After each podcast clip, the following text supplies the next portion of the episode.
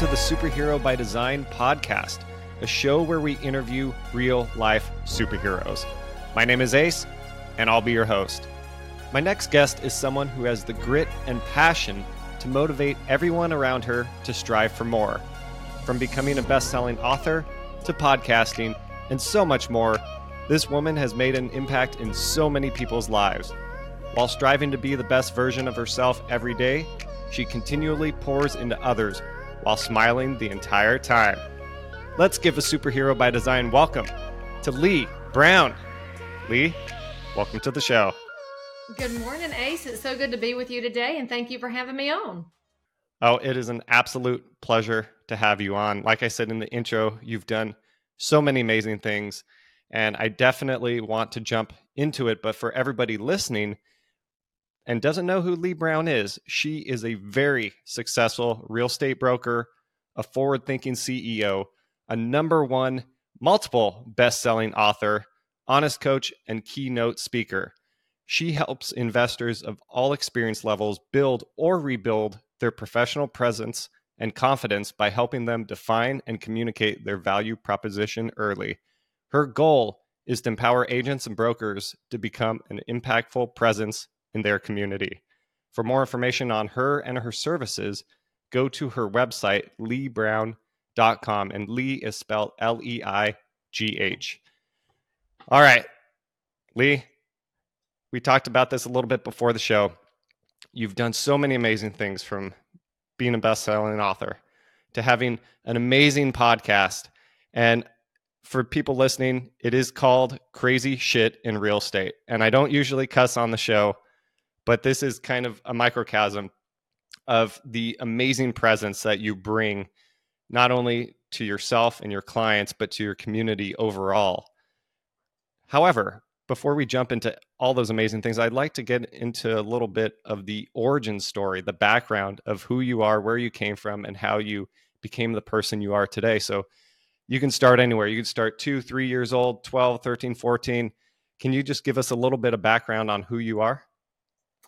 Well, I live right now in the county where I grew up in North Carolina, just outside of Charlotte the place where I grew up was next door to my grandparents, which was a farm that was tiny in the land grant days in the 1700s. And then my granddad expanded it during the Great Depression when he bought some additional acreage. So I grew up in a typical rural Southern family, meaning everybody pitched in because we never had, you know, extra. It wasn't a money kind of an upbringing. It was a, we have plenty and we have each other.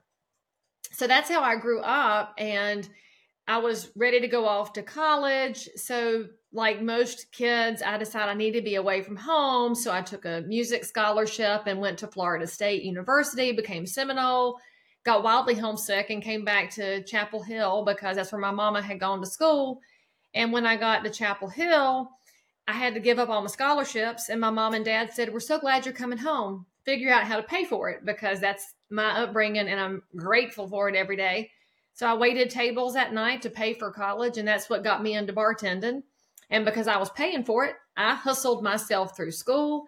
And as soon as I graduated a year early, I decided, well, I'll just keep bartending because what else am I going to do with myself? And while I was bartending, I was recruited by one of my regulars to become a stockbroker. So I moved to Manhattan lived in Murray Hill for any of your listeners or viewers who are familiar with the city. This was in the 90s, and so it was before Murray Hill got cleaned up. And I worked down in Seaport Plaza. In fact, my kids don't believe this fact, but my friends and I at the securities firm used to have cocktails at Windows on the World, which was the bar at the top of one of the World Trade Center towers. And we went there to prospect for clients. So that was one of those things in my history that's it's gone now, which is really weird to think about. But I, I, hated living in Manhattan, and you can probably guess why. When you are up north, they immediately deduct 100 IQ points if you're Southern. And I just got tired of it. Didn't like no grass. I didn't like the way people behave when you're dealing with their money. There's a whole different way that people react, and I just I didn't like it.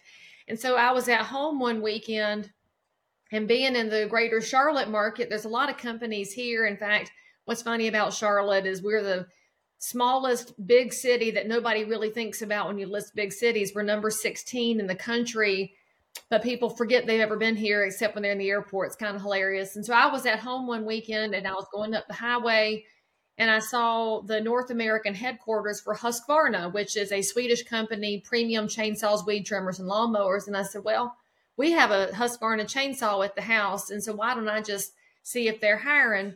And so I pulled into the parking lot, walked inside, and the sales manager heard me talking and he came over and asked me if I wanted to talk. And I did. And I got hired that day because as it turns out, they didn't have any women on the sales force at the time and were anxious to have one. So I got hired in, quit my Wall Street job, and started working in the chainsaws, weed trimmers, and lawnmower world. And I went from the Charlotte headquarters to Iowa. And when I moved to Iowa, these people are all like, why, why are you moving here? Because at the time, Iowa was a net exporter of people. Nobody moved there on purpose. And so I got to see the entire state. And I like to brag. I'm the only person not running for president that's been in all 99 Iowa counties. And that was because I was out serving my client base. And then my company moved me from Iowa to Texas. And I had an even bigger territory there and loved living in Texas. But then they were about to uproot me and move me to New Jersey. And I had to say, I can't, I can't, I, I just can't go back up north again. That is not my people. And they said, but it's only for a year. Then we're going to move you again because they had this plan of letting me come in, help straighten out a territory, and then they could hire somebody to come in behind me to maintain and I could move on. And I, I said, I'm not going to live like that. I want to get married and have kids. And so I left Husqvarna and I had talked to my mom and dad. I'm like, I don't know what to do with myself. Um, now that's three things I've done since college. Nothing's fitting. What do I do? And my dad, who'd been in real estate since 1978, had been telling me all along, just come get in real estate with me. And like most kids, I, no, I don't want to do what daddy does. And at that point, I was just so burned out on the corporate world. And I just could not figure out how I fit in. I just came home and, and jumped in with my dad. And that was 23 years ago. And since then, my dad is retired now we owned our own franchise and then we when my dad retired out i took over the franchise and then i merged in with another franchisor in my area just because i didn't want to be a lone wolf and then i sold those shares in 2020 and opened a, a small boutique firm which is where i operate now and i love it and it's so probably perfect for somebody like me who didn't fit into a Wall Street environment where you have very strict expectations or even corporate sales where again you have strict expectations because in real estate you have so much freedom that people fail and you have so many pathways that you can get distracted but it also helps those of us that get bored easily find somewhere else to channel energy so i'm i'm grateful every day that my dad had found his path in real estate and that he had raised me alongside that pathway so I could come back to it when the moment happened. Yeah, no, that's incredible. It's it's definitely a full circle story. Now, growing up in the South, I'm I'm a West Coast guy. I live in the South now, but my ex-wife was from rural Dallas or the rural Dallas area at the time. Dallas has expanded quite a bit over the last uh-huh. couple decades. Um, but I've got to know a lot of her family over the years and everything like that. And you had mentioned going to FSU and then also uh, eventually um, pushing yourself, supporting yourself through college, all of that.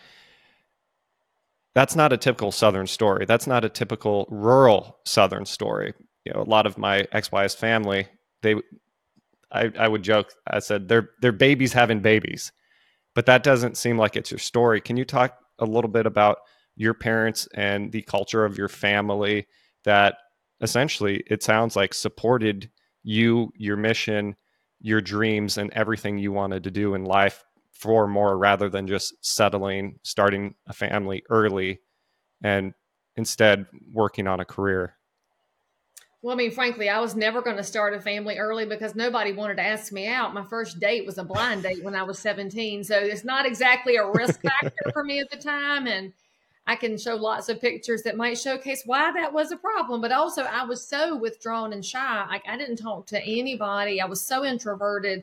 I did not know at the time that I would find a a built-in skill set for public speaking because I, I, I tell young people this all the time you think you know who you are at 16, 17, 18, and you have no idea because until you try a lot of different things, some of your skills just never have a chance to come to the surface. Well, my parents all along had always encouraged myself and my sister to just go try things, do whatever you want to do, and to let us know it's okay to be smart, it's okay to be opinionated, and my dad must have said a thousand times, it's going to take somebody really special to put up with you. And he didn't mean that in an ugly way. And I know yeah. people don't cuss on your show, but my old boss at Husqvarna had always said he would call me at five in the morning because he knew I was up. I'm a very early bird. And he would say, I pity the poor bastard that winds up married to you. And so when I got married to my husband, who we are celebrating 20 years this year, I had invited my old boss and his wife, and he walked over and I said, This is a poor bastard. And so it was a really fun joke. But I mean, my parents just said, look, you you got to figure this out. We're here, we support you, but go figure things out. And the biggest gift they gave me, and it's also the biggest gift I've tried to give my kids, is the foundational roots that come from family, which I think is definitely more of a Southern thing than anywhere else in the world because I know all of my first cousins. I'm one of 18 on one side of the family. And I know all their spouses and the couple that have had to make some marital adjustments. I know their ex spouses too. And then there's all of these uh, extra grandkids, and we have spares and strays that come to the reunion. And I've told my kids, like, this is the best thing in the world. You don't even know these people really well, but because you are kin to them, they will do anything for you. And when you know that you have any kind of a support structure, it's far easier to go try things. And I think that's what one thing a lot of people get held back on is they just don't know that somebody cares enough about them that they're free to go try it. And if it fails, you can come back. And that's one of the issues I have, frankly, with cancel culture and this environment that we have that says if you make a mistake, you must be burned to the ground. And that's not what life should be like. It should be you try something, it doesn't work. It might not even be called a mistake or a failure. It might just be called something that didn't work. And that we say, well, come on back, it's fine. And then go try something else. And I was just always given that ability. But at the same time, I was expected to uphold the family name and not embarrass my family and, and don't and to tell my kids every day, don't embarrass Jesus when you go out into the world. And so we've lived this space of go do things but be honorable and go try things, but do the work. Because I was definitely raised with a work ethic expectation of in summer vacation, my friends might have been sleeping in. I was expected to be up picking cantaloupes and hoeing the tomato plants because that's what everybody does. You get up and you pitch in, and then we would haul wood in the summer when it was 1000 degrees because you had to have something to stock the wood stove in the winter and our house was probably one of the last ones to get central air. So I remember laying in the bed just wishing the air would move. And then the you cut the attic fan on and the air would move and you kind of wished it didn't because it was hot and humid and heavy but i'm grateful for that because it gives me an appreciation for what it takes to have the comforts of life and frankly, I, I've told my husband a thousand times, I wish that my kids had lived a slightly rougher childhood so they would appreciate what they have. And like every other parent, I want to give my kids things that protect them from the rough spots that I had. And I should let them have the rough spots because my parents, we, we had our rough spots, but we didn't dwell on it and we weren't victims of anything. It was just, all right, we don't have enough money this month. Therefore, when the Kool-Aid is halfway done, put some water in it and you'll keep having Kool-Aid. And so we stretched. And one of our dinners that we would have at night, I always thought it was delightful as a kid. My dad made hot dogs and eggs, which was scrambled eggs with a hot dog sliced into it. I did not understand as a child that that was a high protein, super cheap meal. As a kid, I thought, well, this is a fun supper because my parents just said we figure it out and we keep moving. So as I look at my pathway and all the hiccups I've had, it's all right, figure it out, keep moving, figure it out, keep moving. And it's where I am right now as a medium aged person where I'm trying to figure out what do I do with the 30 years of productive life I have left. What what do I want to do with this time? Because this time is so precious and I see it differently now than I did as a child. And I've got to figure this out. But that's what I was raised on. Figure it out. Keep moving. I mean, my my dad came to real estate from selling insurance, which he didn't like. And so as a kid, I watched my dad make choices so that he could figure out something that would A, provide for the family, but B, provide him some kind of enjoyment. And then my mom was, she's the youngest of eight. And I say was, she's not dead, she's retired. And so she's the youngest of eight and she worked at the TV station. Well, she was in operations management. She was the detail person. And had she gone to a different college than Carolina, probably should have been an engineer, but she did not want to do what her brothers did. And then she went from the TV station, she got laid off and some mass layoffs in the 80s when there was a lot of restructuring. If you think about it, that was the savings and loan crisis. And young people, you should all know that the issues we have in the economy now have had lots of mirror situations in other cycles. And so quit acting like everything's brand new. But she left that and started a restaurant and a sports marketing company with one of her partners. And here's my mom, an engineer's mind with this entrepreneurial streak, which she denies to this day that she had any impact on anything because she's the most humble, sweet person you'll ever meet. But when I've explained that to my kids, they're like, You mean Mama owned a restaurant? I'm like, yeah, Mama owned a restaurant the sweet woman over here who just loves on you owned a restaurant. And so they have this real interesting cognitive dissonance with what they think about their older grandmother and how she was when she was my age and younger. And so anyway, long answer to your question, but there's there's just all these different interlocking things that it depends on how you want to look at it. I could have looked at my childhood as we were broke poor us, but it wasn't. We were we were stretched, but I never was made to feel like we were broke. Now, that did mean that if I wanted extras, I had to go get them. And so I started babysitting at a really young age and loved being the probably the most requested babysitter in the church. Just going to point that out. I was number one. But those kids that I babysat for, I've gotten invited to their weddings and I've gotten their birth announcements from their kids. And so, in the true Southern fashion, whether you're blood kin or not, we're all kin. And I think that's what might actually solve some of the problems we have in society now, where we quit trying to put people in little check boxes. And what if we just looked at everybody as well? We we might be kin somewhere down the line, so we just as well be respectful towards each other, even if we disagree. No, I agree. I agree. And my faith walk is probably a lot in line with yours. I believe everybody is a child of God and should be treated as such. And I, I love what you're saying because you you're taking what some people might say as a you know a, a, scarcity mindset or a victim mindset. Like I grew up poor, I wasn't given the same opportunities as ABC. You know, name three people. And so I love how you took that and and you took some amazing things. Like you said, anytime you tried something and failed, you had the ability to come back to the structure, to the support of your family, even if it's, you know, somebody twice removed, married three or four times, like they're still your family, they're still your support system. You're going to love them unconditionally. And yes, you had to stretch, your family had to stretch things out. But if you wanted something, then that's the motivation to go and get it. Take action. Live the life that you want to live. And so I just I think that's such an important thing that we all have our stories, we all have our baggage, we all have our past, but it's really the meaning that we put to it that either propels us forward or holds us back. You know, it's it's like looking at a superhero and a supervillain, right? They both have usually have traumatic experiences, but one uses that tra- traumatic event to empower them to become a superhero, and someone else, same story, same situation, but uses it in a disempowering way.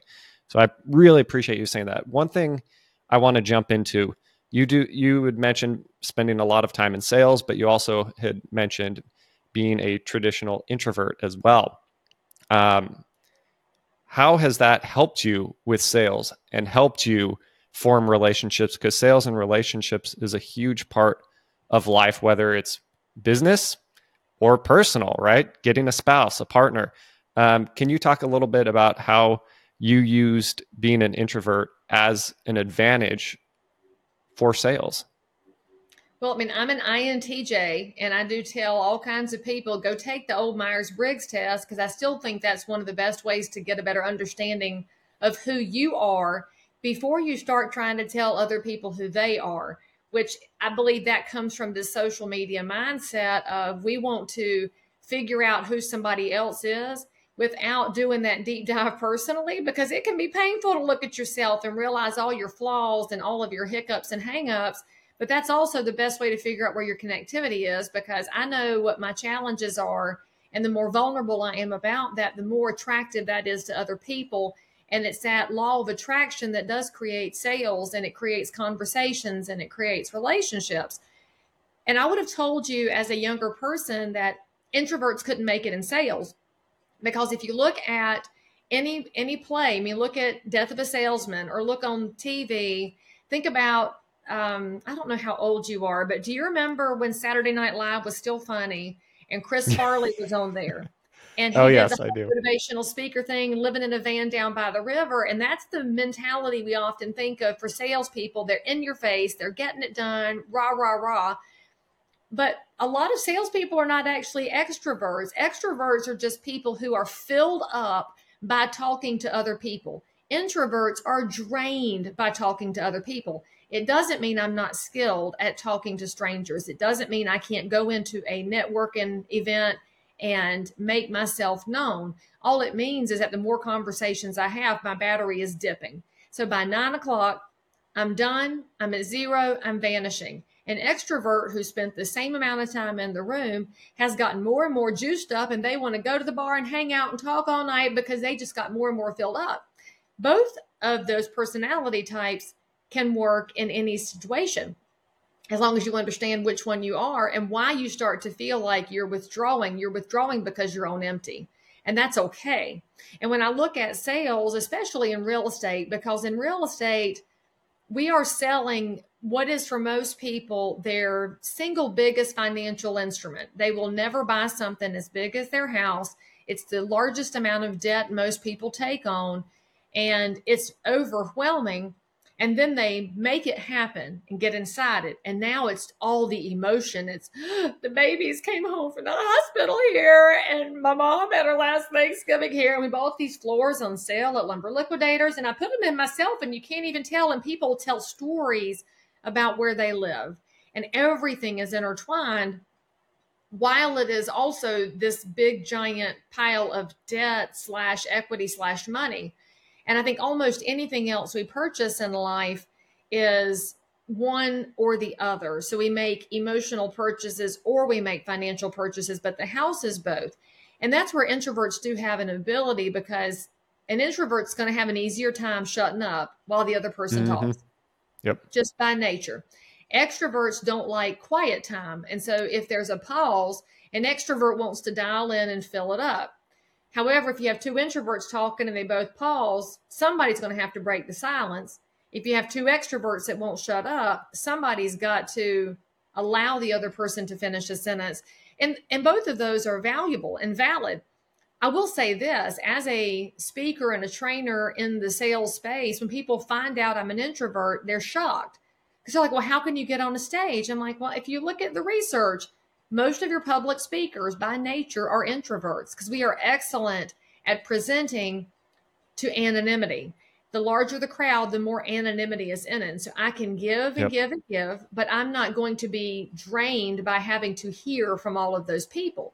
It doesn't mean I don't want to hear from them, but the amount of bandwidth that I'm going to have is limited. An extrovert on the stage wants to physically talk to all 500 people in the room, which is not possible. And that can really result in a painful speaking experience because they want people to come to the microphone. They want to interact with everybody.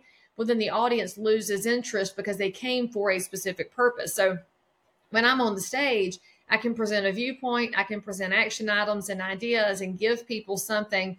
And then when I come off the stage, there are people that want to come get more and I can handle that. So it's just a it's just interesting to dig into it a little bit. And what's even more interesting is I'm married to an engineer. And so you can already guess if I say he's an engineer, obviously he's an introvert. He's the guy who likes to tell jokes behind his hand to the one person sitting with him.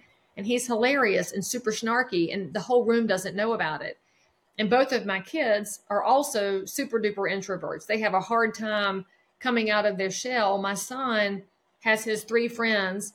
They think he's hilarious, but nobody else knows that. My daughter is the one friend kind of person. So, because they're teenagers, I often get this, Mom, you're fake. I'm like, I'm not fake, but I've learned how to give other people what they need.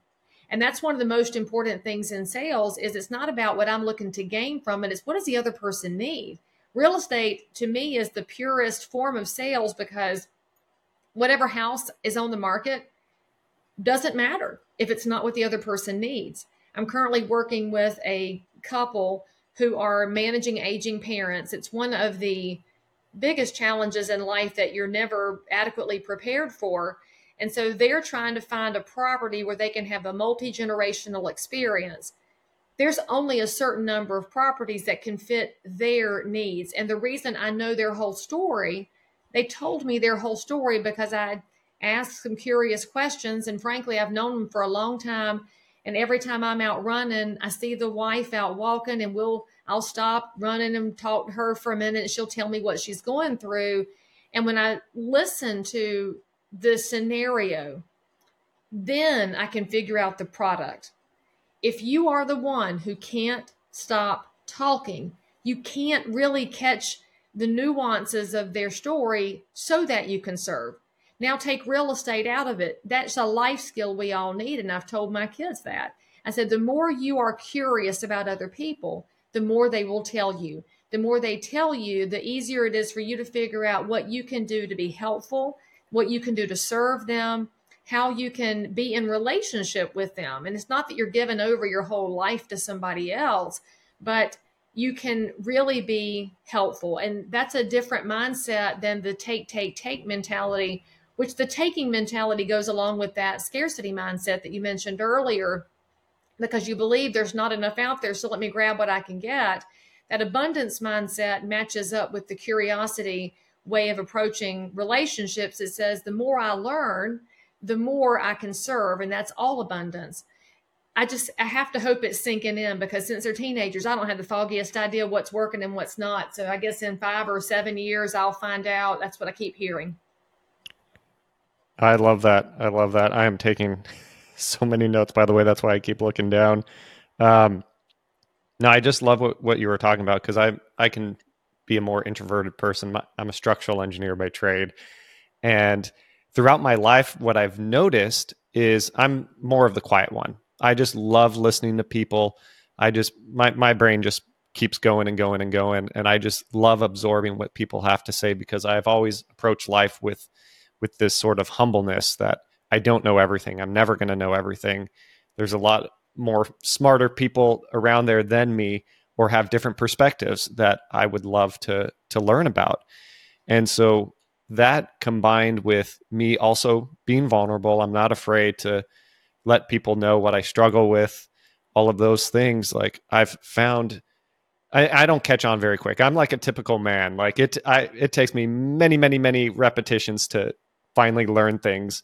But what I've learned for myself, because I, I came from the same school of thought of, well, I'm an engineer, I'm not a salesperson. I hate sales because you know a salesperson is this uh, gregarious person who's very extroverted and can say all the smoothest things and that that's what was going on in my head and that's why I love being an engineer because I could be stuck behind a computer but when you get into real estate or entrepreneurship or anything like that you have to you have to sell you have to know how to sell and I just love what you're talking about because it's it's really one discovering who you are authentically and i know that word gets thrown around in social media as well way too much but it's really just understanding the type of person you are and then using those strengths.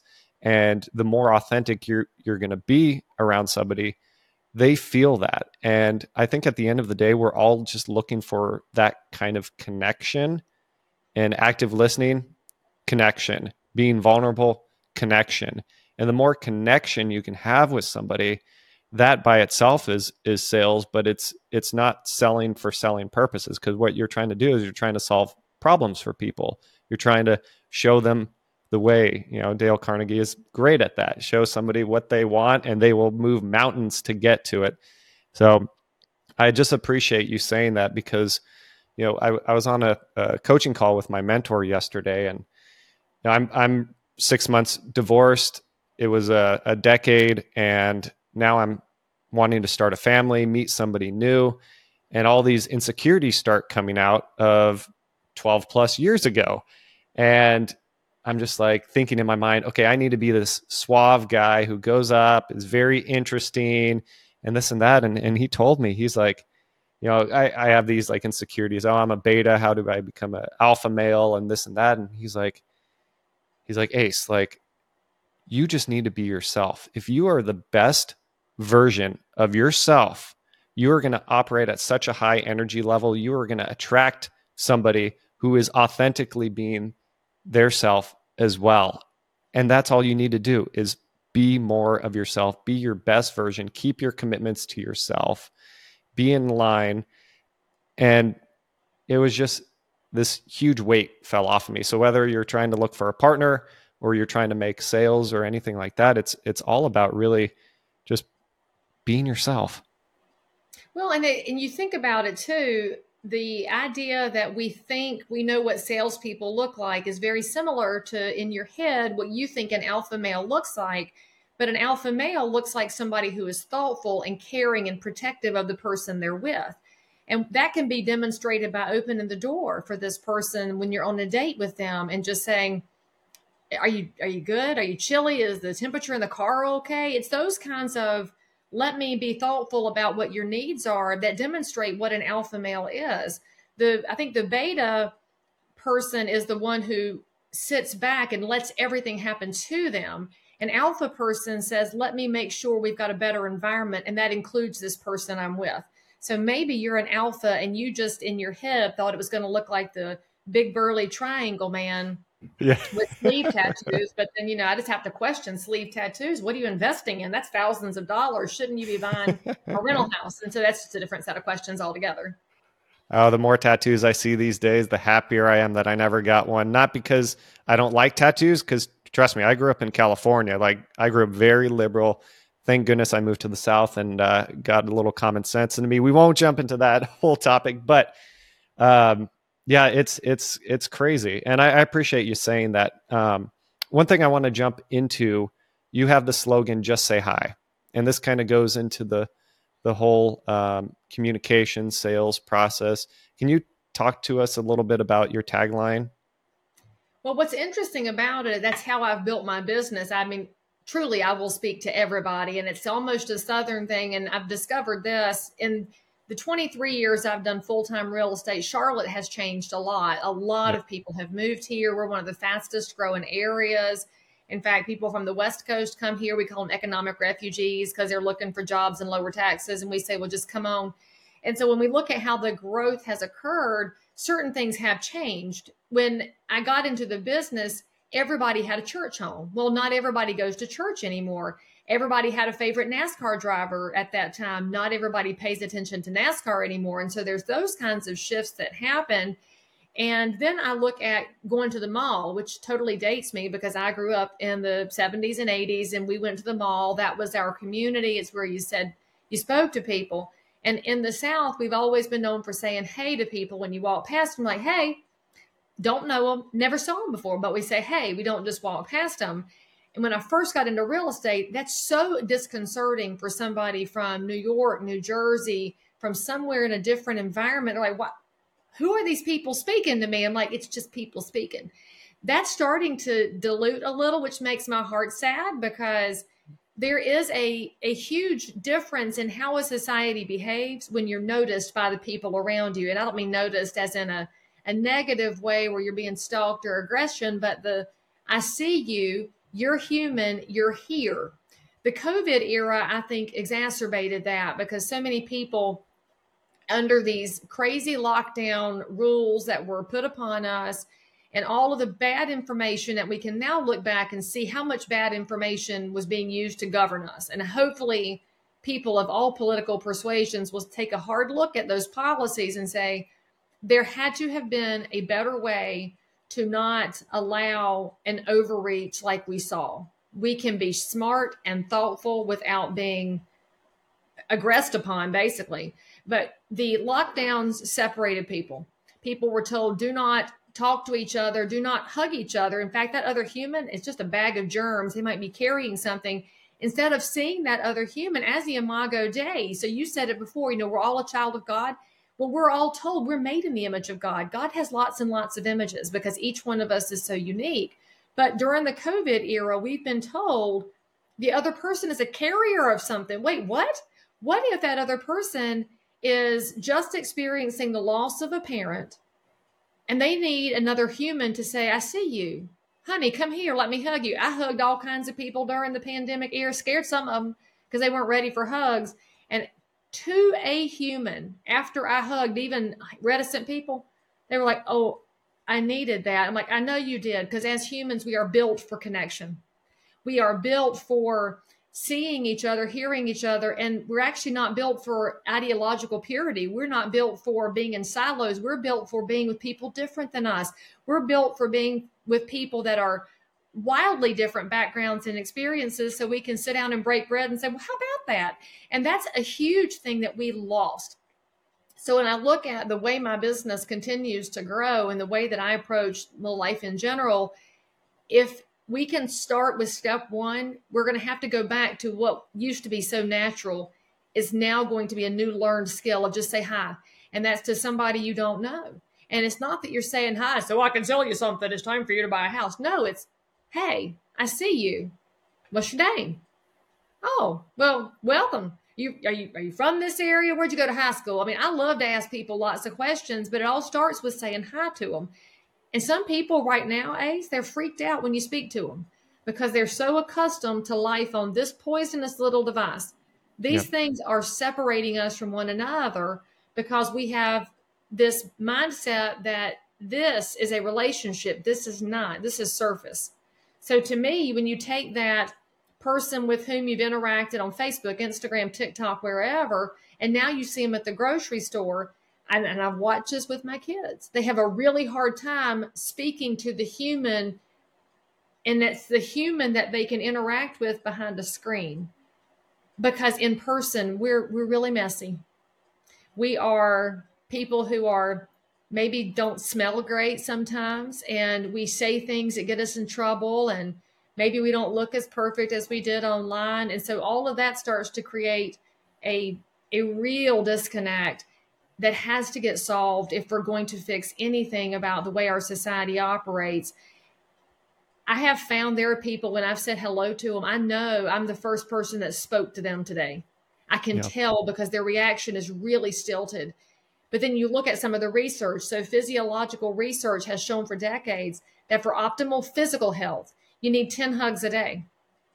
And I don't know that most humans get 10 hugs a day, even within their family circle, because again, the COVID era told us don't hug anybody, don't shake a hand, social distancing, stay away from other people. Well, no wonder we have these high levels of emotional distress. We have record high levels of suicide. We have record high levels of divorce. We have told people to distance yourselves. My life goal stop the distancing and let's get closer together because the humanity and connection is bigger than any sales results you're ever going to get. And spoiler alert, when you're connected to people, you'll sell more. Oh, it's like an extra perk instead of the be all end all. Yeah, no, I, I, I love that. Um, I think that's that's absolutely correct. Amazing. Yeah, I'm I am old enough to remember when the internet first started blowing up and everyone's like, "Oh, we're going to be more connected than ever." You know, you can connect with somebody over in India or things like that. But yeah, it's it's it's a form of communication. However, it's not interpersonal, and I believe that that is so important because as humans, and I can get into the neuro, I can geek out on the neuroscience of it, but you know, there's there's a chemical called tachykinin where if you don't have those those personal connections and relationships, like, and we're talking real person to person relationships, physical, um, uh, and you get more depressed, you get more aggressive. You know, it's no wonder these uh, I don't even know what they call them, the people online that just you know throw trash out to everybody and try to knock everybody down. It's like, well, yeah, they they've isolated themselves behind a screen day in and day out. Uh, their their bodies are physically and chemically changing, and um, I, I love how you talked about uh, multiple hugs a day. There's also so much evidence how long you hug somebody and how you hug somebody right. like that that, that it, pers- release the endorphins exactly exactly i believe it's from i'm, I'm a big andrew huberman fan uh, neuroscientist and all that and i think he was talking about uh, studies showing that if you hug somebody for like six or seven seconds and how many times do you hug people that long? And I, am sure you hug people that long a lot more than most people. After I read his stuff, I was I made a conscious effort to hug longer. And it is wild. If you hug somebody that long, their body releases at about that six or seven second mark and they just release into it. They're like, oh my gosh, that was that was different. I'm like, I know, right? Because you have to you have to get past your own walls. And that's this goes back to everything else. Like we put up all these defensive mechanisms because we are afraid of being rejected which goes back to you and your dating life. And so you're going to have all these walls up because of your past hurts. So you're going to really not want to be close to somebody. But then the minute they break through well now we have to accept who we are because they're about to find out. Well if they find out who we are and we haven't accepted it you're going to have a disconnect too and and hugging is where it all starts. It's wild. But then we've also hit this place as a a culture that says well that's it's all sexual. It's not all sexual stuff. It's human stuff. Now if you're a married person probably shouldn't be just hugging the opposite sex for long periods of time because that can cause trouble but that's a whole different topic. It's just thinking your way through these things helps you try something different. And maybe for your viewers and listeners to try something different is hug somebody for six seconds next time. You'll notice how long six seconds takes because it feels like forever. But the physical reaction is wild. It is wild because you might be the one that starts crying because you initiated the hug, but then you felt your chemical balance move too. It's cool, cool stuff. The human body's amazing. I mean, what a great design that all these little interacting pieces that we take for granted sometimes can change everything. I'm with you 100%. 100% on that. All right. Well, I know we've gotten into a lot of things. We haven't talked much about your services. Um, first of all, what's the best way for people to get a hold of you? leighbrown.com is the easiest one. And I like how you spelled it earlier, although this is the only real way to spell it. I'll point that out. L E E is a pair of jeans. That's just the way it goes. But L E I G H Brown.com. All my social handles are there. A lot of videos. I am very, very video focused with what I put out into the world. And my cooking show is there, which was my project I started during the pandemic, and all of my sales and motivational resources, plus my actual real estate business is there. So that's where everything is located. And frankly, my offerings change pretty much every month because, as I mentioned before, I'm a medium age person trying to figure out what the next phase looks like. Gotcha. Gotcha. And I know you work a lot with brokers and realtors and things like that. And as I've been in my real estate journey, friends see what I'm doing. Some of them have become like limited partners in some of my deals and things like that. But one of the things that that I constantly get asked, and I've never been an agent, I've never been a broker or anything like that, but a lot of my friends want to jump into real estate. And a lot of people believe that the first way to do that is become a realtor. What do you tell somebody that has approached you saying, Hey, Leigh, I want to be, I want to get into real estate. I want to be a realtor. Like, what do I do? What do you ask those people? Because I feel like it's kind of like the, not the easy way in, but the most widely known way to get in but as you and I both know, that might not necessarily be the best course of action for somebody. So what what do you when somebody approaches you about being a realtor, and I'm asking selfishly for some of my friends that are listening that have recently asked me this, but what kind of questions do you ask them even before you say, okay, yeah, this is how you do it. Here's the coursework, blah, blah, blah, blah, blah. Well, first of all, I tell them to go watch the video that I made a couple of years ago that says, Should I become a real estate agent? Because I love to use video as a way to not replicate conversations. So that's the first thing I tell them. But then I have to ask them, do you have six months worth of emergency savings piled up because you will not make money right away in real estate unless you are lucky and if you're lucky you're probably going to spend it because you're going to think you're the special one and we've all had that lucky hit and it does not repeat itself so after they've gotten some money saved up I ask them what they know about real estate. And what I find is that what most people know about real estate is comes from two schools. One school is they watched HGTV. That's that's not real life. That is edited for TV. The buyer couple looks at three houses with their agent who says and provides no value. They land on the middle house and everybody's happy. That's not what it looks like. The other school of information they come from with real estate is their own personal transaction. And there are a lot of people who've gotten into real estate because they were tangled up with a terrible real estate agent. And I totally understand that there's a mentality that says, if you can make that kind of money and you're an idiot, what could I do? Because I'm not an idiot. And so people jump into it thinking that they could make it easier. But go back to what you and I talked about a while ago. Real estate is so interesting because it is this very, very messed up bundle of emotion and money and a lot of people that get into real estate are either overly focused on the emotion. Those are the people who say, but I love people. That's why I want to get in. Not enough. Or they are overly analytical. And those are the people that love houses. You've got to have a mix of a love for people and a love for the product you sell for it to work.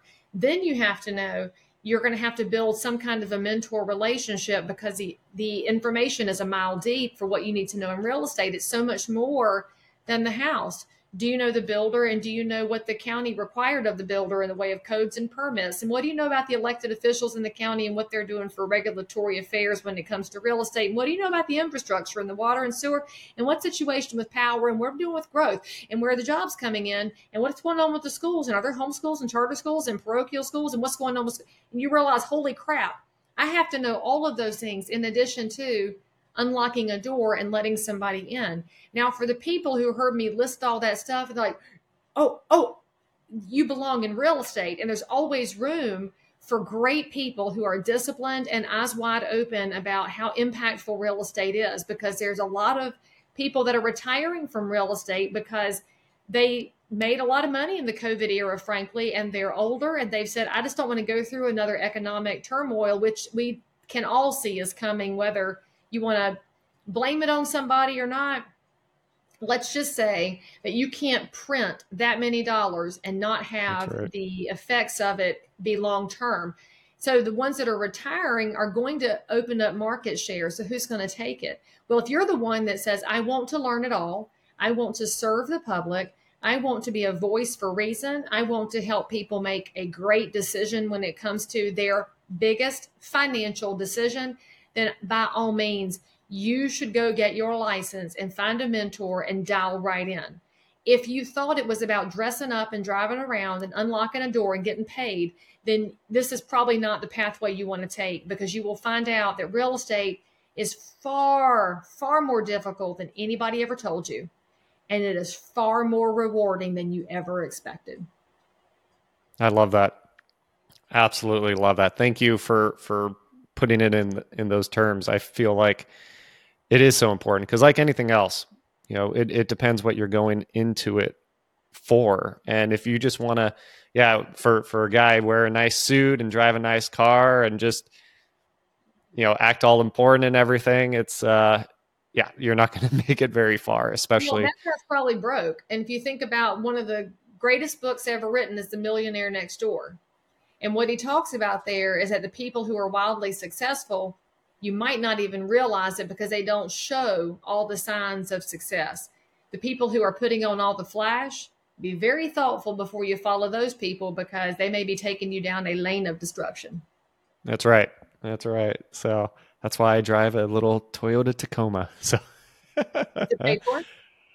Oh yeah. Oh yeah. No, that hey, every rich dad will say that is a liability. I have made my Tacoma, and this is a, a, a discussion for another time. But I actually make money every time I get into that truck, and it's not because of the job. It's literally because I drive it, and uh, yeah, it's uh, yeah. If I can, if I can, when I find my future spouse and she loves me for me, and we'll jump into that Tacoma, That's, That's true love right there.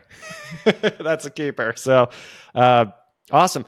Let's jump into a couple quick superhero questions.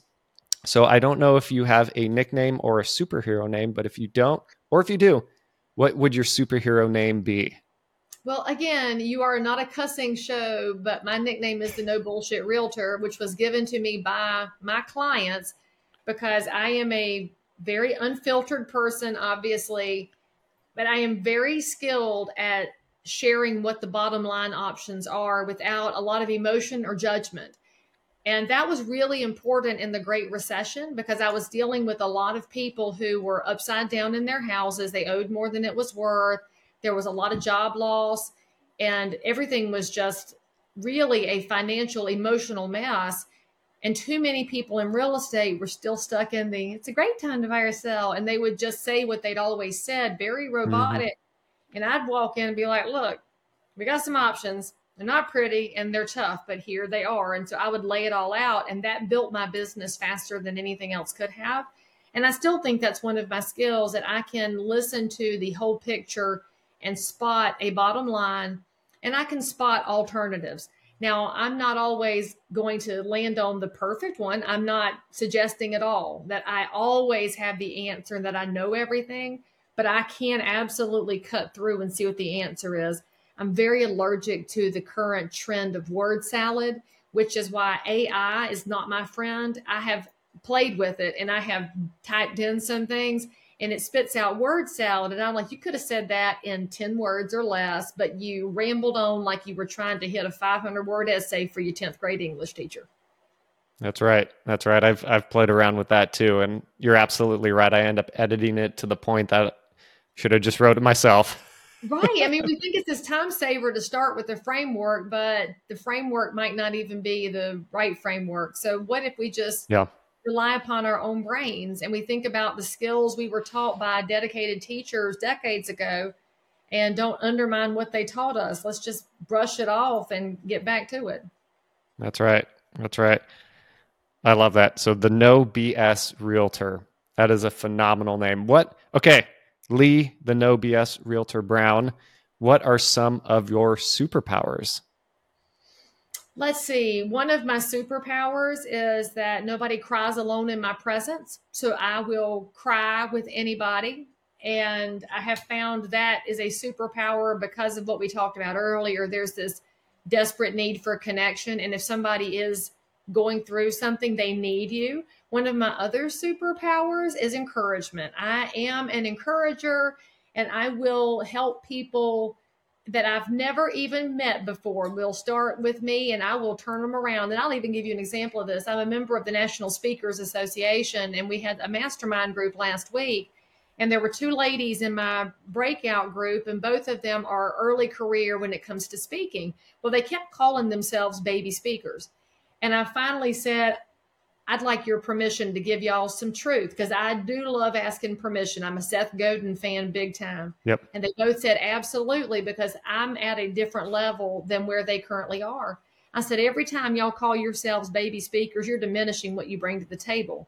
I said, you have got to stop diminishing yourself when you have life experiences and you have skills and talents to bring forward. Why would you diminish that before the words come out of your mouth? And I watched both of them have that aha moment of, I don't need to diminish myself in order to grow in a space. So that's one of my talents. I can encourage people by telling the truth. I'm never going to be ugly to them because if I'd said, you got to stop that and it's wrong and start shaking, it doesn't work. But to tell, ask permission first and then say, look, I see something in you that you don't see yet, but you have to get out of the way. I, I think it's a talent that I can use for good all the time. And the world, frankly, I think needs more encouragers and less canceling. Yeah, I love that being able to see something in someone else that they don't see themselves so many times. It's the ability to encourage people, like you said, that really is kind of that that breakthrough for them because yeah like we talked about the stories we tell ourselves we, we're so ingrained in our story that it we need people like yourself who are able to recognize those things so we can pause for a second, evaluate it, become aware of it. And then once you're aware of it, well, now you can change. And that is such a powerful superpower to have. And I can tell you that I know this because, as I mentioned before, I was so quiet as a kid and a young person. I you did not hear my voice. I didn't know what it sounded like. And when I got into real estate, I just I just started selling houses. I'm just chunking at it, still just working in my space. And then I met a gentleman. He has uh, passed away some several years ago, but he was an instructor in real estate. His name was Alan Hange, and he was from Virginia. He was amazing. Alan wanted me to be on a panel of top producing realtors to share what I was doing. I said, I can't. I don't get on stages. I don't touch microphones. I'm not a public speaker. Not a chance. Not a chance. Alan must have asked me 35 times, and he would not stop. And so finally, just so he'd leave me alone, I said, I'll be on the freaking panel. Fine. And so I get up on the stage, and it's me and a friend of mine who is top notch agent in Manhattan doing way more business than I'm ever going to ever see. And then one of my heroes from the Chicago area that I was in awe of. And then a young guy who was killing it in the Boston area. I'm like, and you got little old country bumpkin over here. What is going on? And so I then I found out after I had gotten over my fear of sitting on the stage with these powerhouses with a microphone that there were people in the audience that reacted to me that did not react to them just as there were people that reacted to them and not to me. So it was all about the balance of reaching the audience. And after that experience i said i i have something i can give here. This is not what i thought it was. And so that's when i started to discover the gift that I have for public speaking. But it all goes back to Alan because Alan preened and bragged every chance he got. I put Leigh Brown on the stage first.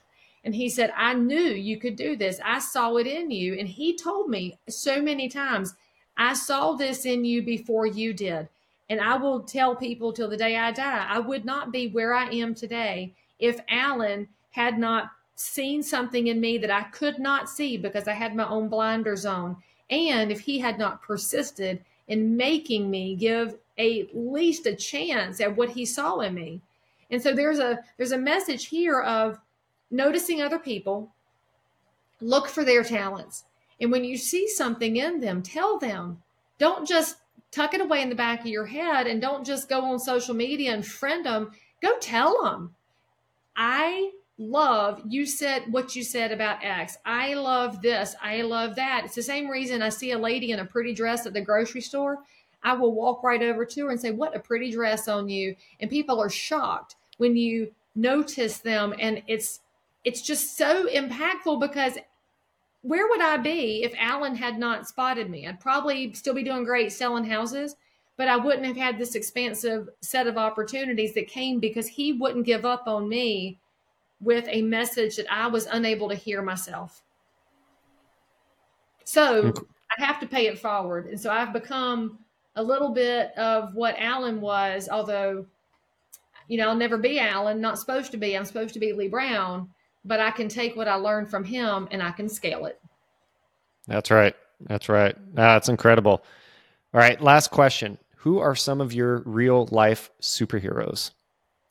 Well, obviously, um, Alan has passed away, but for me, his superpower was the spotting ability that he had. My dad and my mom are, of course, my superheroes. My mom, because she is the sweetest person you will ever meet. And her superpower is in any room full of people, there is one crazy person who needs to talk for 45 minutes without breathing they will be magnet drawn to my mother and she will sit there and listen to whatever craziness they unload until they finally walk away and she looks around and says what just happened? It's in every room. It's an amazing power. The rest of us appreciate that because it means the crazy person is sequestered for 45 minutes. My dad's superpower is just his sheer lovability and i think it's very unique in real estate which does have a lot of confrontation and there are agents out there that do have a little bit of a cutthroat mentality. My dad is of the service mindset. He's always been a servant leader. And when you meet anybody who knows my dad, they're like, I love you, dad. And there's not many people in life who generate that from male, female, old, young, doesn't matter who they are. I love your dad. I'm like, I know. And so when I was installed the state realtor president, my dad was my installing officer. And of course, in the room after that, like, I want your dad to adopt me. And so that's his superpower that it's hard to even articulate it until you watch the man in action and you see all the people just swarm over to him. And there's something to be said for that accidentally magnetic person who's not doing it because they want to be an influencer or because they want the attention. He just organically draws people in. And I think it all goes back to him being a servant leader. And then if I'm looking at the other heroes that are in my life, I'd be remiss if I didn't give the number one, and that's my Lord and Savior Jesus Christ, because he's the one perfect person that lived. And here I am, this flawed human, and yet he gave it all for me. And I can screw up, and I'm still loved. And I can make mistakes, and I am still loved. And I can always strive to do better because it's always this journey and doesn't matter what I'm doing or where I'm at, he's right with me. And then to my friends and to your listeners who don't know him yet, I can tell you this he knows you before you know him. And the coolest thing about my Jesus is that the minute you're willing to even have a conversation with him or you're going to yell at him because you're mad about your life, he's there. And I love that so much. And so it's a it's a chance for all of us to think through how we can be just a little bit more like the the guy who's willing to get yelled at, cussed at, loved on, and frankly, only called on when things are rough, and he's always there. So that's a little bit. Incredible. No, I'm I I uh oh man, I don't want to get too much into it, but I've been watching uh I've been watching a Netflix show recently called The Chosen. It's so good. So yeah, good. Yeah. Last night I watched the last episode of season three, which is actually on Amazon Prime, but he had said to uh, to Simon Peter, he was like, "Keep your eyes on me" when he was walking on the water, and it was just I just started bawling. Like such a powerful story, such a powerful man, and yeah, he is, in my opinion, the superhero of all superheroes. And so I really appreciate you saying that. And then um, Peter, right? Peter didn't even realize he was walking on the water and then he looks oh oh oh! And then he he just can't stop himself from just getting distracted.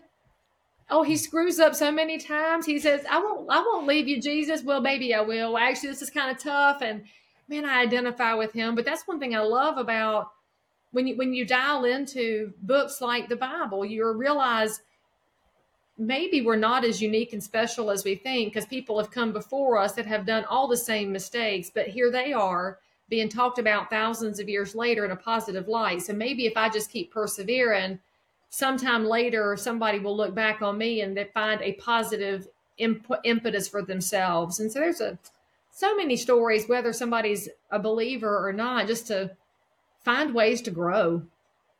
Yeah, just grow and give and really ask yourself the question if I died today, would I have made an impact? Because I believe everybody really wants to make an impact on other people's lives, their family, their community, what what be it. So, yeah, take a look at yourself and be like, am am I walking today as a person who is making an impact in the world? And it's really not that difficult. It's just changing your perspective and saying, you know, what are the two or three things today that I can do to be that type of person? I'm not going to be that person 24 7.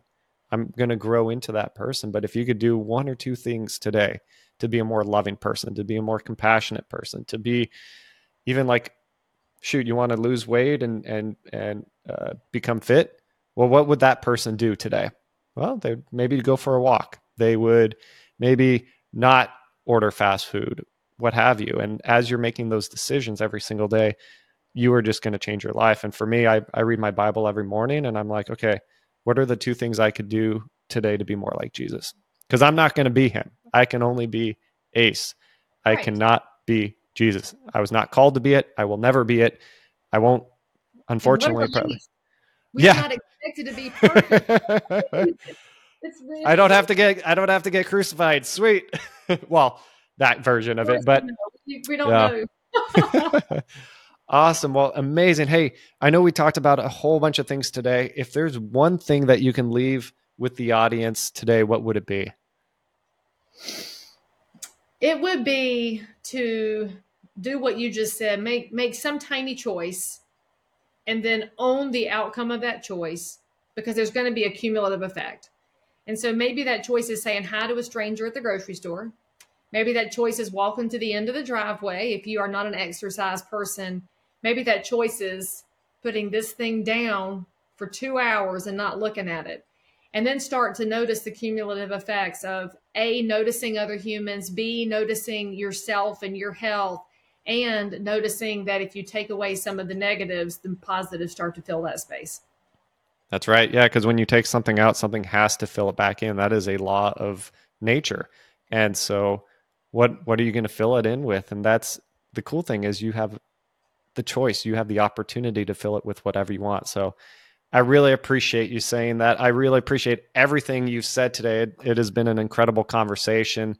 So thank you so much for coming on. For everybody listening, once again, this is Leigh Brown, L E I G H. She is not a pair of jeans. Thank you. Leigh Brown. Check out her website, leighbrown.com. So much fun having you on. I really appreciate you taking time out of your day to be here.